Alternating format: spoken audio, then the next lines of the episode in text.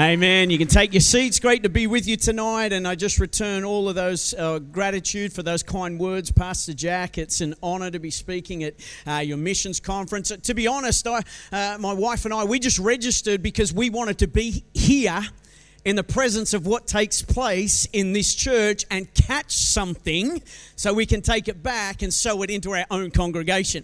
The reason why is because 25 odd years ago when we were 16, Jack came, spoke to our church, lit a fire in the heart of myself and my future wife when we were 16. Anyone 16 here tonight? There's a young fella there, he's put his hand up, hand down, hand up, hand down. 16, the one after 15, not quite, but you're on your way.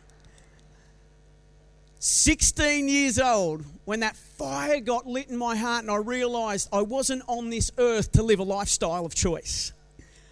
I wasn't on this earth to pursue an outcome of something that, you know, I thought that would be a good idea, but I realized God had put me on this earth with a purpose, and He was going to outwork that purpose through His church and through all those who would pick up the mantle and the call to take the gospel into places it's never been, to see things it's never done before take place in the lives of people all over the world. Amen? So here we are today. I love the name of this conference, For a King and a Cause. In Matthew chapter 25, we hear Jesus declare the cause of the king. Or let me say it like this. We hear the king declare his cause. I'll read it to you from the Message paraphrase. It says in verse 34, "Then the king will say to those on his right, 'Enter, you who are blessed by my Father.'" Who's looking forward to hearing those words? I'm with you. "Take what's coming to you in this kingdom. It's been ready for you since the world's foundation, and here is why." You're listening? This is why. This is really important. You want to be a part of that group that gets welcomed in? Here's why. "I was hungry and you fed me." So encouraged by hearing that word that was shared tonight by Eloise and just seeing the change that's being made in places that if the gospel didn't go there, those changes don't take place. "I was hungry and you fed me. I was thirsty and you gave me a drink." I mean, if I was walking past and I saw Jesus, the human person Jesus, I'd do more than just give him a feed and give him a drink. I'd do whatever I could to be like we were here. I honor him, worship him. But here Jesus is giving us an insight to something. And if you miss this, you might miss your eternity. Friends, get a hold of this. "I was homeless and you gave me a room. I was shivering and you gave me clothes. I was sick and you stopped to visit me. I was in prison and you came to me." Then those sheep are going to say, "But Master, we never saw you. We don't know what you're talking about. When did we ever see you hungry and feed you? When did we ever give you a drink? When did we ever see you sick or in prison and come and visit you?" And then the king will say, "I tell you the solemn truth. Whenever you did one of these things to someone overlooked or ignored, that was me." I know it was a bit of a sneaky trick, because you'd rather be standing up the front and just singing a beautiful song. But when you walked out of this building, when you lived your Monday to Saturday, not the space in here, is when you had your greatest opportunity to minister to me. You did it to me. Heavenly Father, I pray that we catch something here tonight. We do not want to walk out of this building the same way we walked in. We would not have walked into this building unless we felt that way. That's why we come into this place, so that your word would speak to us and do what your word only can do. No human can fix another human. If we could fix each other, we'd be fixed already. I can't even fix myself. So, Lord, would your word do what you promised it would do, and that is transform me into the man that you've created me to be. And every man, woman, and child in this place, Lord, I pray the same prayer, that the power of the Holy Spirit's spoken word would come alive in us, and we would be different people, changed and transformed by you tonight. In Jesus' name. You know, as a child, I grew up under the roof of my parents. And I had a pretty clear understanding as I was growing up that it was my parents' responsibility to look after me. I grew up knowing that my dad was the protector of my home. Anyone else got a dad that's the protector of their home? Not that there's a lot that you need being protected from, but dads like to be the protectors of their homes. I lived that way until I was 19 years of age, knowing that my dad was the protector of the home. I lived that way until I was 19. It was May the 13th, year 2000. I was 19 years old. That was the day that I got married to the love of my life, who's here with me. We've been married for 23 years this year. I always lean in for a bit of encouragement, but really it's my wife that needs the encouragement. She's suffered for 23 years. God bless you, babe. You're doing it for Jesus. On the day that I got married was also the day that I moved out of my father's house. And on that day, I moved into my wife's house. Little side note. Whenever I say side note, just to give you a heads up, side note means I'm about to say something that's got no relevance whatsoever to the message tonight. It's just important for you to know. Side note, my wife didn't own the house. But when I moved into the house, I kind of had an intuitive awareness that everything besides the lawns and the wheelie bins belonged to her. You know, when this change took place of moving out of my mum and dad's care and into a house of my own, of our own, I became very aware that now I had inherited the responsibility that my father once held over me, and now I had taken on the role of being the protector of my home. 3 years later, we brought a child into the world. His name was Oscar. We brought him home from the hospital. He weighed just over 7 pounds. I could hold him in one hand. In fact, I did, and I raised him up like Mufasa would.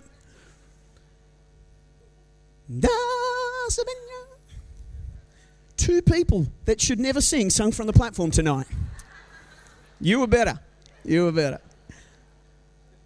It's 7 pounds, like he's like, you weighed nothing. But I tell you what, the weight of responsibility that he brought into my life was heavy. Over the next years that followed, we added more children into our life, and the weight of that responsibility just increased again and again, because having little people brought this realization to me. While my wife and I were in the home, I was absolutely there as a protector. But my wife, she's strong. She's got a strength for herself. But little people, little babies, they got no strength or care ability for themselves whatsoever. So that entirely came down to me. So it's with this understanding that I'm going to share with you an event that took place in our home that changed my life. It was on a night like any other.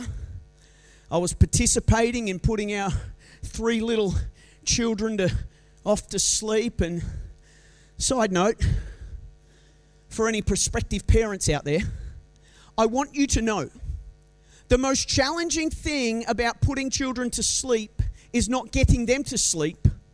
It's making sure that you don't fall asleep while putting them to sleep. My kids be all running out to their mum, "Mum, Dad fell asleep in the bed again." Like, don't you dob.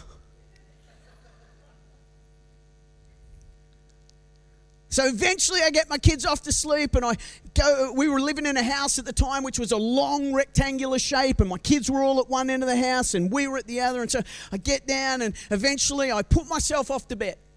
And I say goodnight to my wife, and I go to sleep, and I'm blissfully sleeping until my sleep was broken by the sound of adult footsteps running down the hallway of my house from the end of the house where my children were, running towards my end of the house where the front door was. I sat... Now, I'm going to tell you something. What I'm about to tell you took place in a matter of split seconds, meaning it's going to take a lot longer for me to explain it to you than as it actually happened. So I sit bolt upright in bed. This has never happened in my house before. I sit bolt upright. I am snapped out of sleep in an instant. I hear the front door, you know, the lock, I hear the click of the lock turn. At the same time, I turn my head and I look at my wife, and her face is white with terror. Seeing her face causes me to leap out of bed, cross the bedroom with the speed of Usain Bolt, and with adrenaline surging through my body, I am running at full speed to my front door.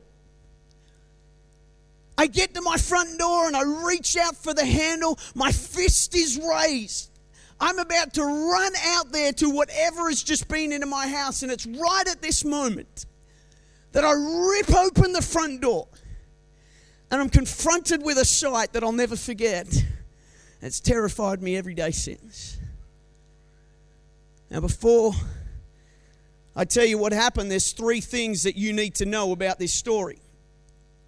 Number one, the footsteps that I heard didn't actually come from inside my house.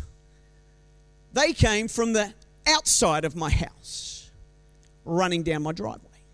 Number two, the click of the lock that I heard didn't come from the handle being turned on the inside as someone was leaving. The click of the lock came from someone turning a key on the outside. And number three, the terror that I saw in my wife's eyes was not caused by the concern or care that I had for our children, but rather her terror was caused by me and my wild eyes, bolt upright in bed, out of nothing. So I reach for the door, adrenaline, so you can imagine, surging through my body. My fist is raised. I'm ready. I rip open the door. I'm already moving out, and standing right in front of me is my mother.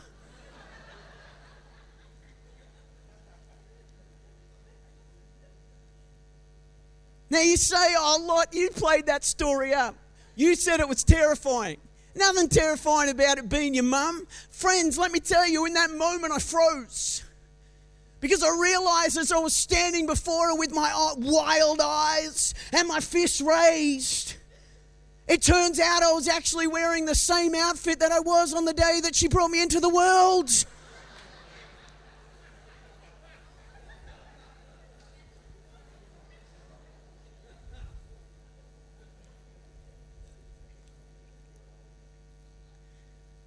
For those of you that need context for the story, side note, my mum and dad moved to Melbourne. They were visiting back, staying at our place. My mum had been out with girlfriends. I just completely forgot. She was simply coming home.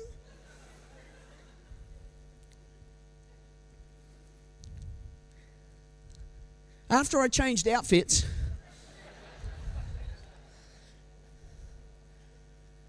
we sat around in the lounge room. And my mum asked me the obvious question. What was your plan?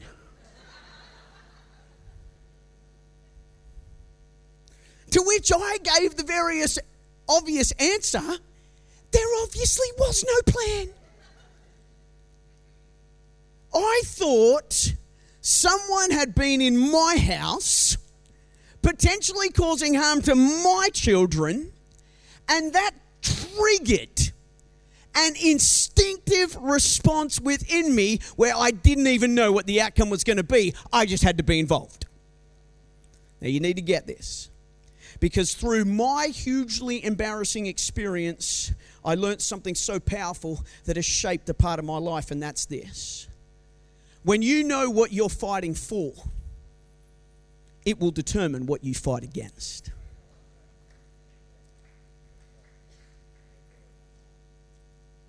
I'm here to ask you tonight, young person,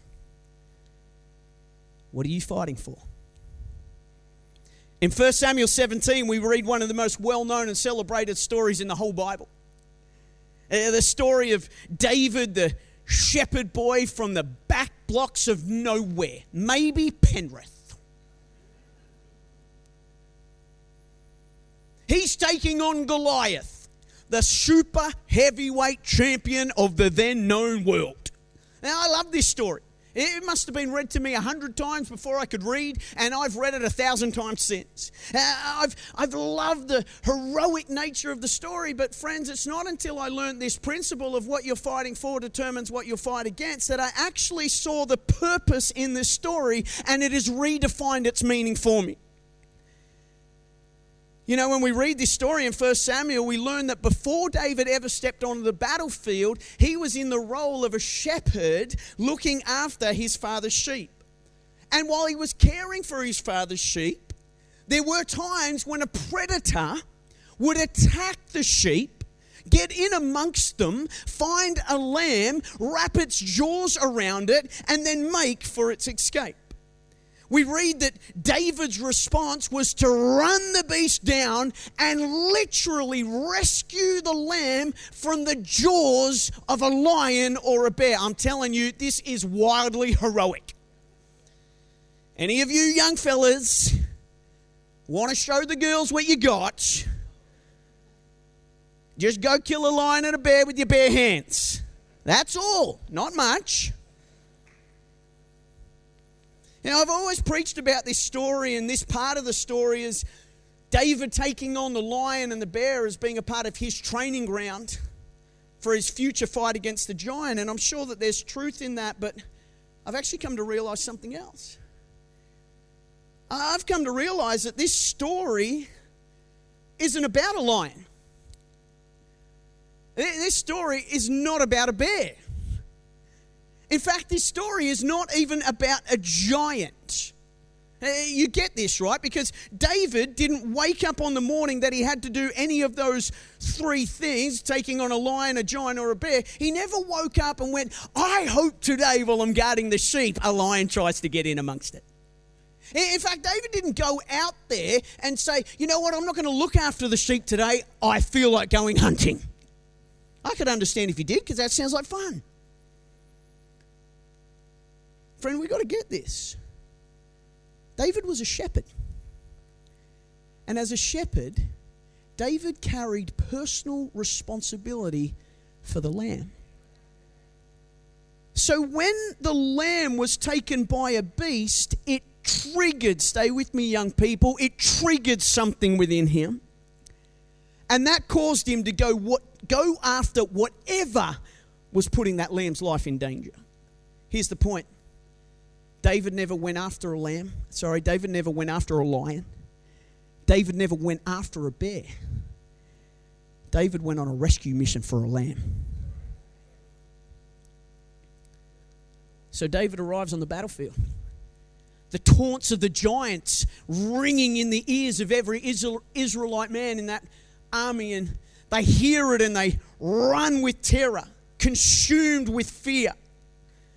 And something gets triggered within David. Without hesitation and without self-preservation, almost as if he didn't have a plan. I'm not advocating not having a plan, although much of my life certainly shows that's the case. I'm sure you don't get to the Olympics without one, so maybe you should have one. But David responds to the giant the same way he responded to the lion and the bear. He says, I'll take on anything that's putting those who I am responsible for in danger. So why was David so different to everyone else? There's a whole army there.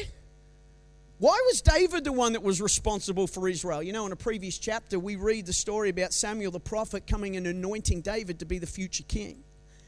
You know, as I sit in this room and I can't help it, everybody, I'm drawn to this space of the room because I can see myself sitting there 2 decades ago. Close to 3.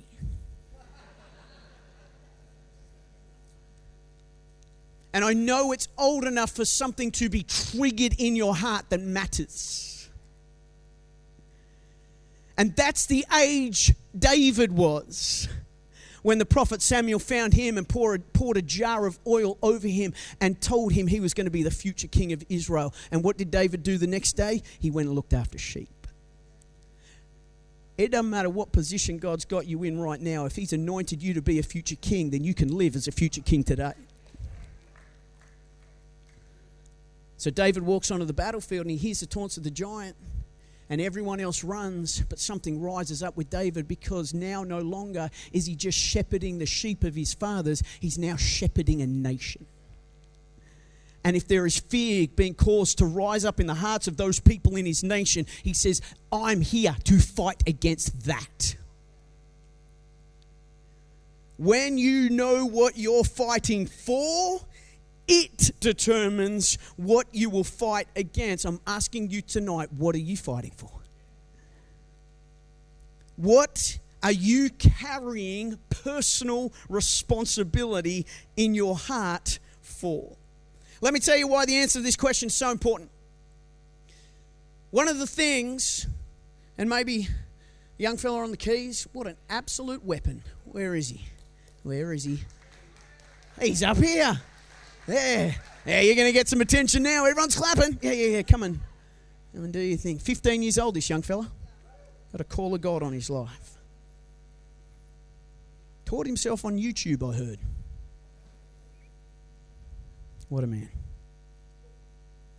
You know, one of the things that has derailed Christians ever since the term was developed or given to the church. In fact, one of the things that has derailed the church ever since its birth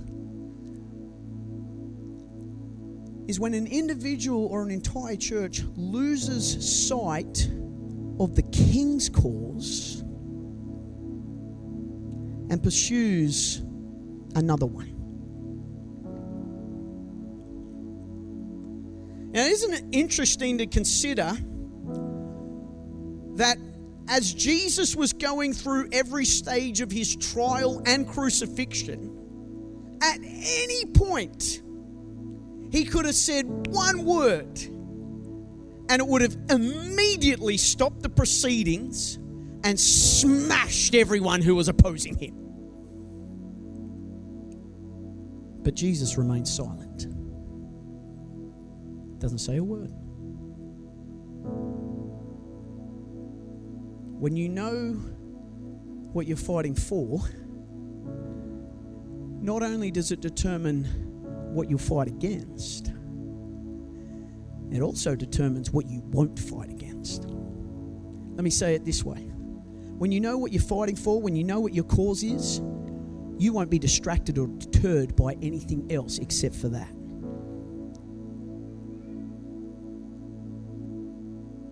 Jesus was fighting for the souls of all mankind. His fight wasn't with those who were doing him harm. Rather, his fight was against the one who held the keys to sin and death. So he didn't let the abuse that he suffered trigger him. He didn't let the insults that he bore trigger him. He didn't let the false accusations spoken against him trigger him. He didn't let the rejection from those that he loved trigger him. He didn't let being abandoned by literally everyone trigger him. He didn't let the public humiliation trigger him. He didn't let the pain inflicted upon him trigger him. Jesus knew what he was fighting for, so he was willing to endure whatever he had to so that he could move forward with his cause.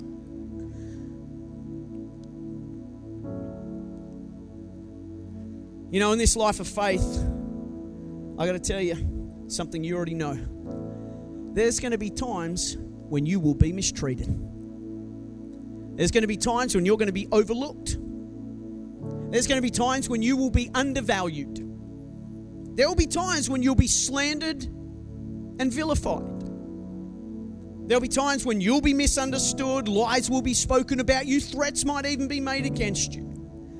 And when you experience those type of things, it's almost impossible to not be offended.